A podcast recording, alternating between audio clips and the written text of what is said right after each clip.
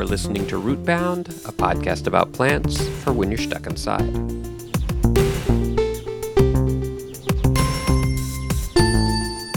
Do you like fruit? Is it September? If so, try pawpaws. If not, you're, you're out of luck. Pawpaws, the obscure fruit that is only ripe for about two weeks in late summer.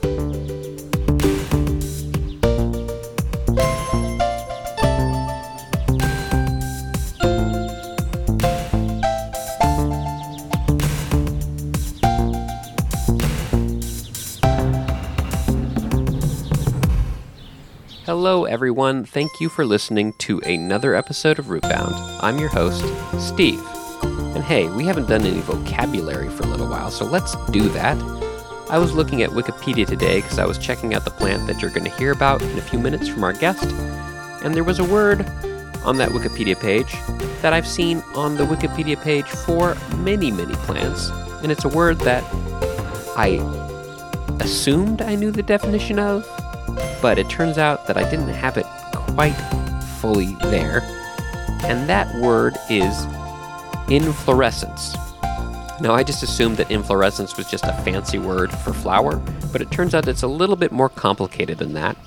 Inflorescence refers to the entire flowering part of a plant. So, from where the stem leaves the main part of the plant and turns into the flower, all those pieces that are attached to the flower is the inflorescence the flower is just a part of that. So that's what inflorescence means. There's many different kinds of inflorescences. You think about all the different plants out there and how they present their flowers and how those flowers are attached to the rest of the plant. There's a tons of different kinds, and all those kinds have words.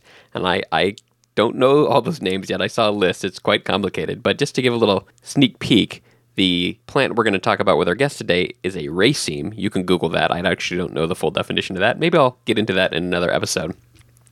But just to give a few example of some prominent inflorescences. Now remember, all flowering plants have inflorescence, but some of them are more showy than others. You know, you think about like I have a peach tree, and the way that those flowers are attached to the tree are kind of like that. That doesn't really stand out. the The flowers stand out, but the inflorescence, the whole way they attach to the tree, is not very like notable in my opinion. But there's some other ones that are. So one that first came to mind when I read the word and was like, oh, I get inflorescence now, is elderberry. And if you look up elderberry flowers, you'll see that they show in this kind of circular disc of white flowers. And there's actually many, many, many flowers in the inflorescence. So the the a stem comes off of the main plant and it splits into these like hundreds of little tiny flowers in this circular disc, and that whole thing is the inflorescence. Another uh, notable example of an inflorescence comes from the episode when we were talking with my friend Christina about agave a few episodes back. And the agave sends up this huge shoot where all the flowers come off the sides of it, but that entire shoot is the inflorescence. So hopefully that gives you a little better idea of what the word means. It's not just a fancy word for flower; it has more meaning than that. And that's I think I think all these botanical terms uh, are like that. They have a little they have more nuance than I think we uh, assume sometimes, or at least I assume. So that's inflorescence, and let's go ahead and meet our guest. You keep using the word. I don't think it means what you think it means. Hi, Rachel. Hi. Thank you, thank you for joining me on this episode. I'm excited to be here. Um, so, just for the audience, if you remember the last episode when we talked with Ryan, we're actually still at the same location. Rachel was secretly at the table the whole time, and Ryan is still here, uh, where we just finished a meal of Chinese food, and we're talking about plants. And uh, Rachel, do you have a plant to share with us today? I'm going to talk about the hyacinth. Th- That's awesome. I literally know zero about the hyacinth, and so I'm I'm excited to learn about it with you. I, what does it look like again? well, I mean, you let me describe it. Okay, so I'll, I'll uh, show you this one. okay, yeah, good. It's the background of my phone. So it's Oh, this wow. purple Oh. flower right here. It Yeah, comes yeah, in yeah, lots yeah. of other colors like white or pink or uh, blue. Um, I, I remember now. I it's one of the plants that the name never sticks in my brain, but I have them popping up in my yard each year, and they kind of look like asparagus when they pop up. When they first pop up. Yeah, so they are a spring perennial. So they do um, pop up every year in people's gardens. Um, so I guess one of the reasons why I like it so much is that it comes up in the early, not super early, but like early spring around April, and um, they smell fantastic. And when I used to go on walks with my mom, either when I was little, I was in the stroller with her, or then when I was older, I was like riding my bike while she walked around the neighborhood. And in early spring, if we saw them in someone's garden or like you know by the sidewalk, we would stop and smell them and like, oh, there's signs of spring. Um, I'm a spring baby, so I really like spring. And it's my favorite season and the hyacinths blooming are always a sign that it's springtime. Well, that's that's very lovely. What part of the country were you in when you were seeing these hyacinths as a kid? Uh, in South Jersey, Okay, but cool. they uh, I live in Annapolis now, and they're here too. They're all over the world. Yeah, they're cool. So I do know um, where they originate. They did. I looked it up. Um, the Eastern Mediterranean, Oh, okay, interesting. Very interesting. and And like Turkey and all that part of the world. I also noticed in your background picture, you noticed there's daffodils in the background. They really they come up at the same time, They right? do, yes, Same kind of cool little spring flower. yes, and a lot of, um, yes, houses I walk by, they plant them near each other. That's cool. Um, I, I think you you might have just mentioned this, or maybe we mentioned before we were recording that it is your favorite flower. It is my favorite flower. And is that just linking back to your uh, memories, or is there some other things about it that makes it your favorite flower? Well, I think they're pretty, and they come in different colors. And if I could bottle up the smell of it, like it should be a perfume, I don't know why you can't buy like hyacinth smelling like body spray slash perfume. Sounds like there's a market for it. You know, I can't think of the smell. One one thing, I have a pretty poor sense of smell, but even then, I don't know. But next year, because I have some in my yard, I'm gonna like focus and smell them. like- Yeah, like get- getting close, get a deep, a deep sniff. hashtag deep sniff. Um, It's better than a deep snort. yeah, that's true. That's true. Um, so yeah, do you, do you have some uh, fun facts and dazzling details about the hyacinth? I do. I looked them up. So as we've talked about, um, they're a spring blooming perennial. Um, I learned that the hyacinth bulbs are poisonous. So Oh. when you plant them, uh, don't eat it and don't let your pets eat it. Good to know. This is I don't the bulbs are the most poisonous part, but I'm not sure if the um, like the leaves or the flowers are as poisonous. But the bulbs are definitely toxic for your pets. Good to know. I won't, Good I to won't- know. I won't have any. So don't yeah. have your dog digging them up. Yeah, Um, I don't know if you have a dog, but I have for anyone cats. listening, yeah, yeah. And they don't go outside, but yeah, don't. Dog, yeah, and I won't. I won't make any um any uh, hyacinth uh, au gratin or anything like that. No. Yeah, yeah. they're associated with spring and rebirth because of the time of the year that they come out. Um, I learned that they're used in the Haft-Seen table setting for the Persian New Year. Oh, oh, cool. Yeah, didn't know anything about that, but that kind of makes sense since they're a spring flower. Uh, per Greek mythology, um, the flower was accre- created by Apollo in commemora- commemoration of his lover Hyacinth, who he accidentally killed. And I'm not really into mythology, but listeners can go into more into detail of that if they would like. Yeah, we like to say, audience, you can Google it. Yeah, Yeah. audience, you can Google more about Apollo and his lover Hyacinth. So, but that's where the name comes from. Apollo's lover. I guess so. His yeah. name was Hyacinth. Yeah. Hyacinth. What did you say before we started recording about the, the pronunciation of hyacinth? Oh yeah. so my mom always I, I always thought she said hyacinth like without the th, but the th is in the word. I didn't even look up this word until you know I was an adult. Like, oh, what's the name of this flower? Um, so I asked. I called my mom this morning, and she's like, "I think it's a soft th. Maybe I just don't really say it because of like my South Jersey accent or something." Um, so I did TH. have to like be like, it's not written how I grew up hearing it. So Oh, maybe it's, it's it might be listener error. I don't know. That's that's interesting. I wonder if because I always heard hyacinth, that but it is hard to say. Uh, but you're saying when you were a kid, you always heard just hyacinth, and maybe Yeah. that's maybe that's just your family, or maybe that is a New Jersey thing, or maybe maybe there's other places where they say it that way. I don't know, or Yeah. maybe it's just my hearing. Yeah, it's also just it is also difficult to say that those those a trailing th is better said softly. yeah. yeah. and that the the one that uh, I guess we see in our gardens is the hyacinth orientalis, which is the common hyacinth, and it's not the same as a grape hyacinth. So that's a separate um, grape flower. It's not the same Oh, plant. I see. Interesting. to, to totally, different totally different. different. Uh, yeah, Yeah. s- same common name or related common name, but they're completely different Yeah. plants or genuses or whatever. Yeah. Um, and then they get planted in mid to late fall. And according to longfieldgardens.com, they look best in groups and groupings of five to nine bulbs. I also learned That's that. a very specific number. Well, in only in groups. yeah, only only in odd numbers. well, I guess when you're walking by, you don't usually just see one. That's true, but like why like, a not seven or twelve? Five to nine is very specific. But you know, I mean, long. What is the website? Long, Longfield, Longfield Gardens. Gardens. They probably know better than I do. But Yeah, right? I mean, I've never planted them. Yeah. Sometimes I've contemplating buying them when I see them in the store, Mm-hmm. but I'm a plant killer person, Mm.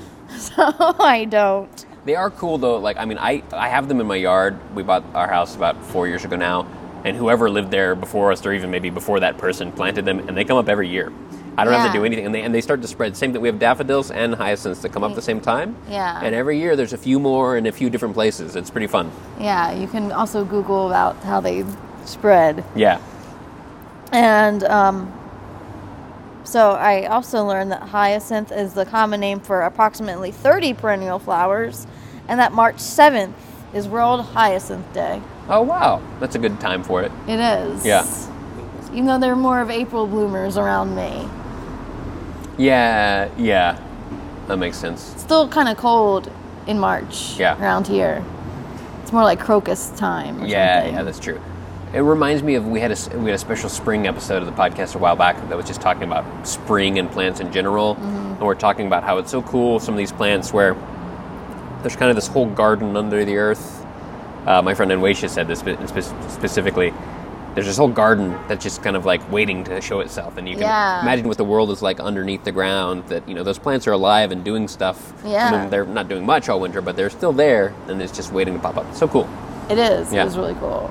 I haven't really thought that much about uh, perennial flowers until this. Yeah. So, learning some things. And it's such a cool thing. I think what that that the bulb is really fascinating too, right? Because that's like a method of storing energy for for the winter. Yeah. And so the whole like that whole perennial thing of where it's perennial, but it, you can't see it for like a good chunk of the year, right? Yeah. It's still alive. It's, it's it's not like you know like a lot of bushes and trees. Those are perennials, but you see them all the time. But a perennial flower is like it's here and it looks like it's dead, but it's no. It's really just chilling underground. Yeah.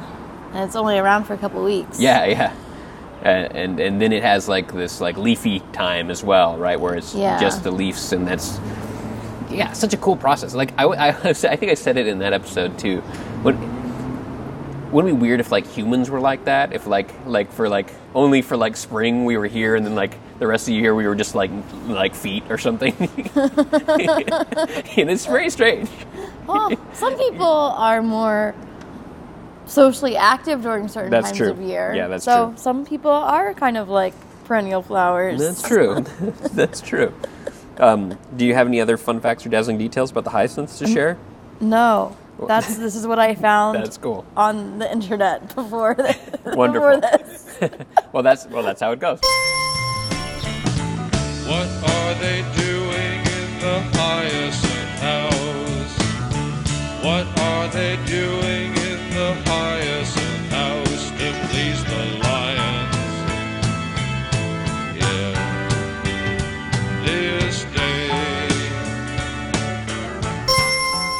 well, well, thank you for sharing about the hyacinth uh, today. Do you mind if I share a plant with you? Sure. I'm excited to learn about your plant. So I'm going to get pretty simple Okay. here, um, but it actually is related to kind of a something about me that not a lot of people know. In some cases, it's maybe you could say it's a secret about me. Not to everybody, but some people know, and it's related to a plant. Um, a little bit of suspense. Ooh. Um, I need a. But my plant today is the apple. And the reason I chose it, there's a couple reasons. One, I like apples, but two, Great.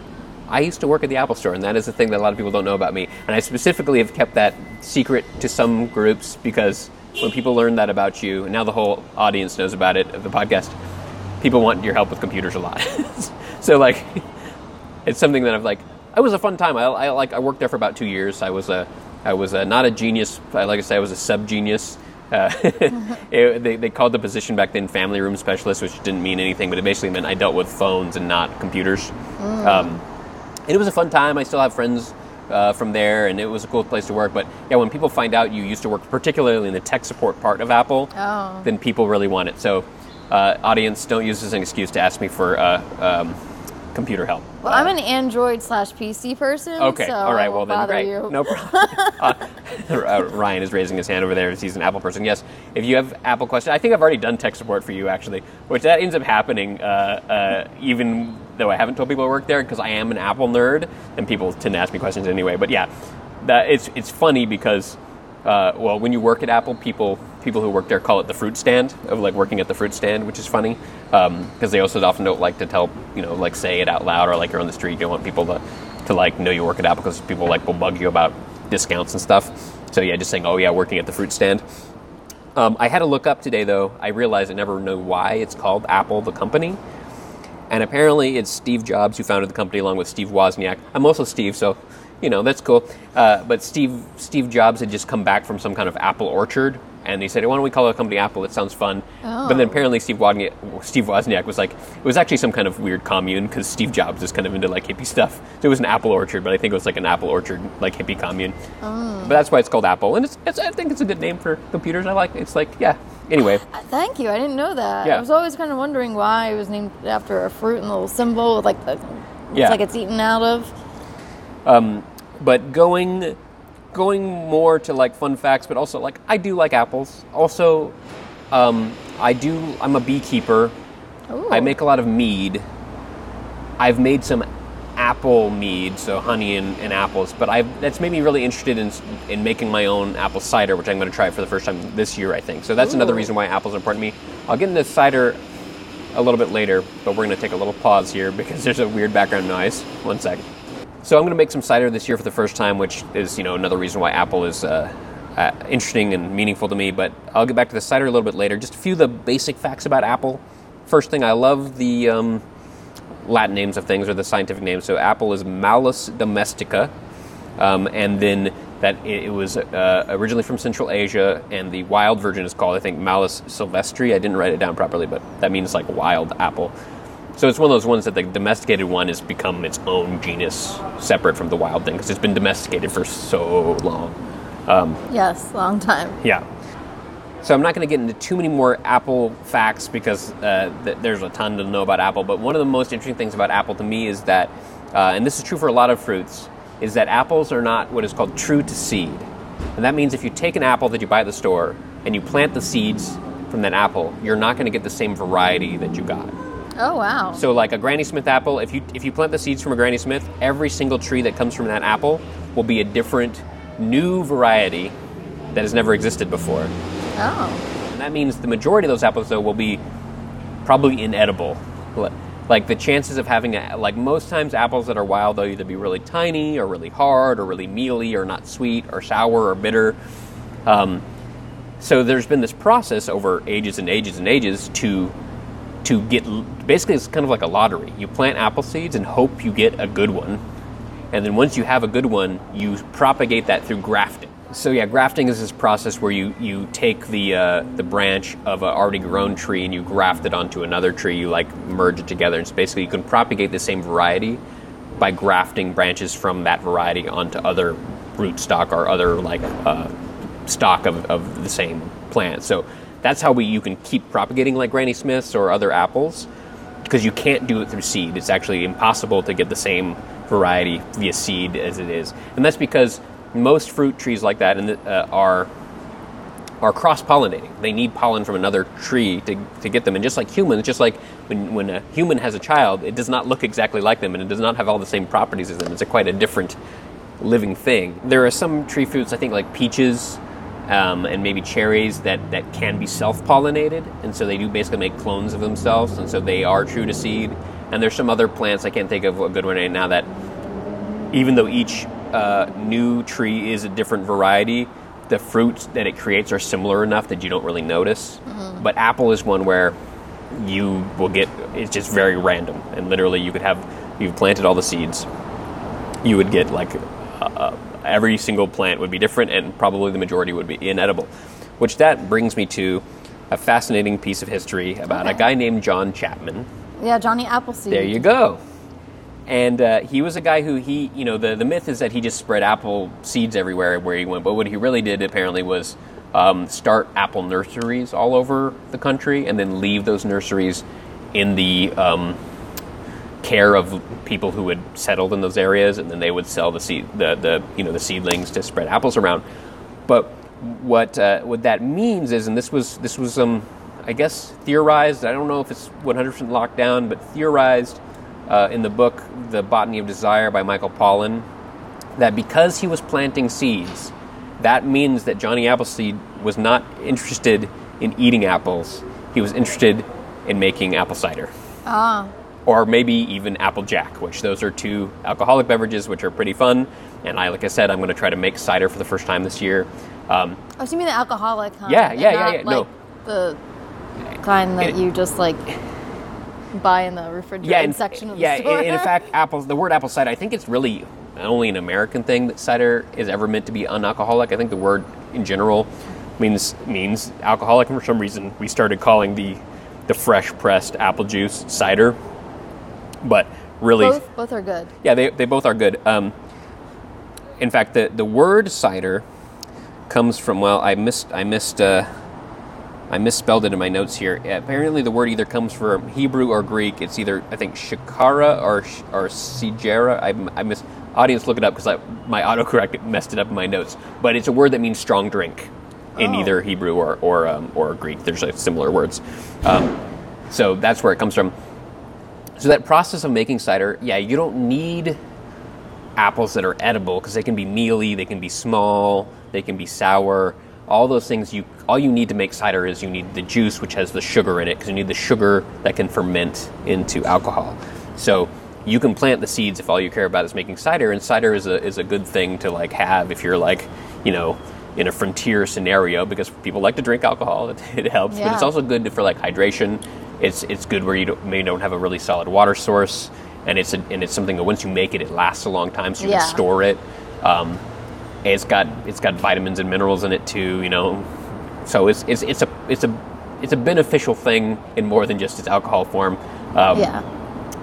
So so that makes sense of why you would want to spread it that way, and you could also probably use it for other cooking things that aren't. But you know, you're not going to most apples that Johnny Appleseed planted are probably not the kind you're going to take a big bite out of, uh, you know, and or give to your teacher or something, which is a weird, just a weird trope of.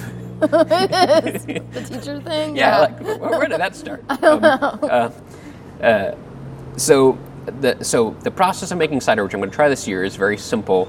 This is what I love about the fermented stuff: is all you really need to make alcohol is something that has sugar in it and the right strain of yeast, and then it just happens.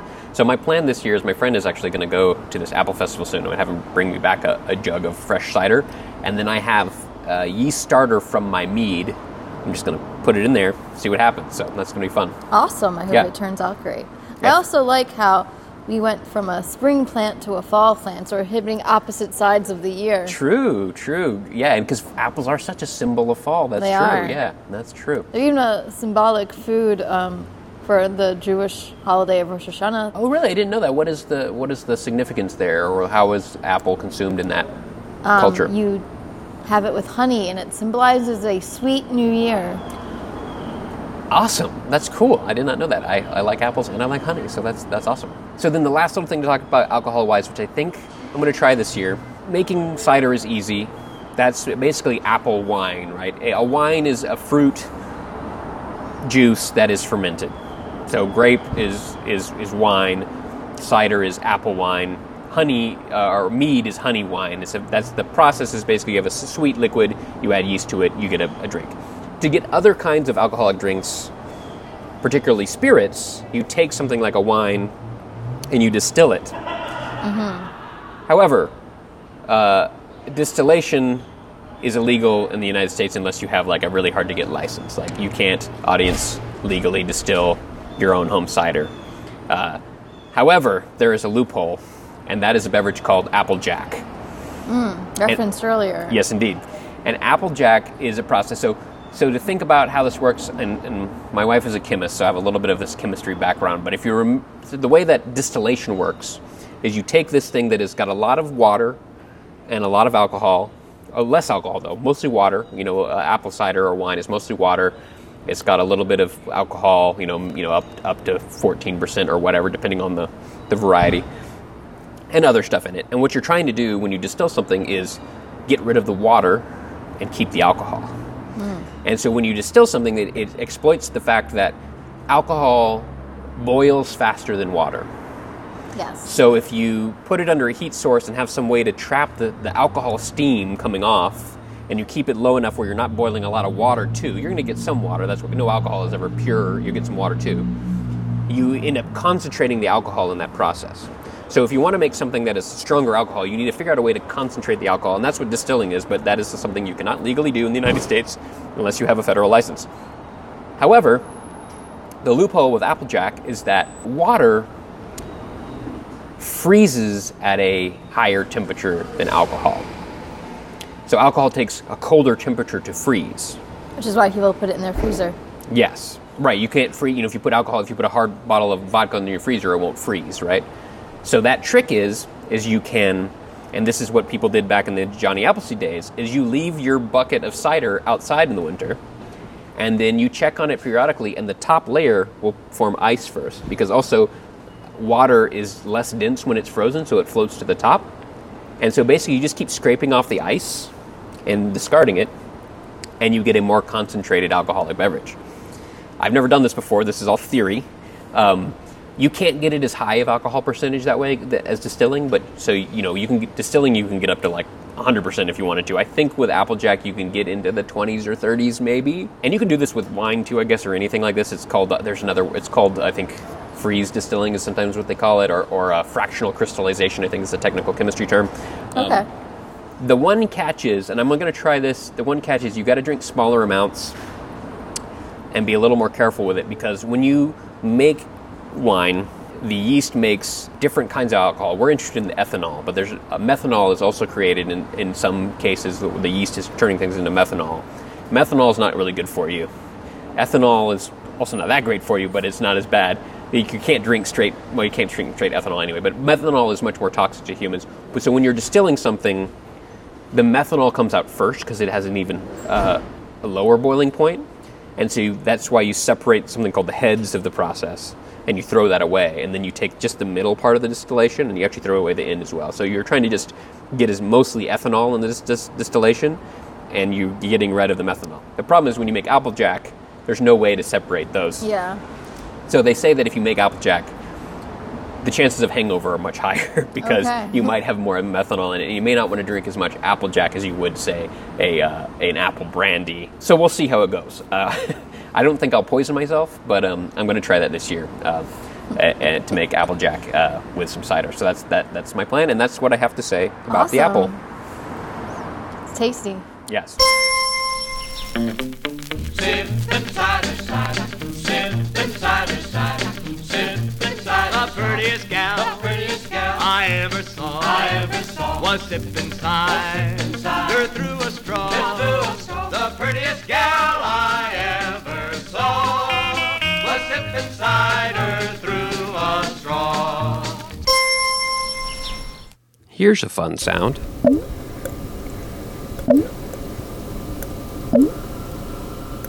That is the sound of the airlock on my apple cider in progress. this show is uh, kind of had uh, making alcohol as a theme lately, which uh, probably will continue because it's it's a hobby that I enjoy and it is always plant related. But um, this time we're talking about apple cider, and I am using an airlock, which is this cool little mechanism uh, it, that is used in winemaking that has a little tube that kind of loops back on itself in an S shape and there's space for water in these two chambers. And the way it's designed means that CO2 can escape, but air can't get in. And so it's a way that you can, you know, keep uh, your fermented beverage from getting contact with the air, which can prevent the fermentation from going bad. And the side benefit of an airlock is that it makes this cool blooping sound. So this apple cider, like I mentioned in the episode, is uh, from a gallon of fresh apple cider that my friend picked up for me from an apple festival not too far away from here. I poured it into a glass jug. I added a little bit of uh, basically mead from some of my active mead cultures that are going, so that's where the yeast comes from. And then I put the airlock on it, and after about three days, it started bubbling away, and that's a great sign, meaning that the fermentation process has started, and hopefully, in some weeks, I will have homemade apple cider, and that will be really fun. As I said, alcohol making is kind of a theme in this episode because I love it. So if you're the kind of person who likes to drink alcohol, I highly recommend trying to make it yourself. It is a fun hobby. It is a very rewarding hobby. And if alcohol is not your thing, there's plenty of other ways to enjoy plants uh, and their uses, and we talk about those too. So uh, I'm going to try not to talk about too many more alcohol making experiments just because I've covered it a lot and I know it's not for everybody. But for me, it's fun, and particularly the audio component of this one is really fun. Let's listen to that again.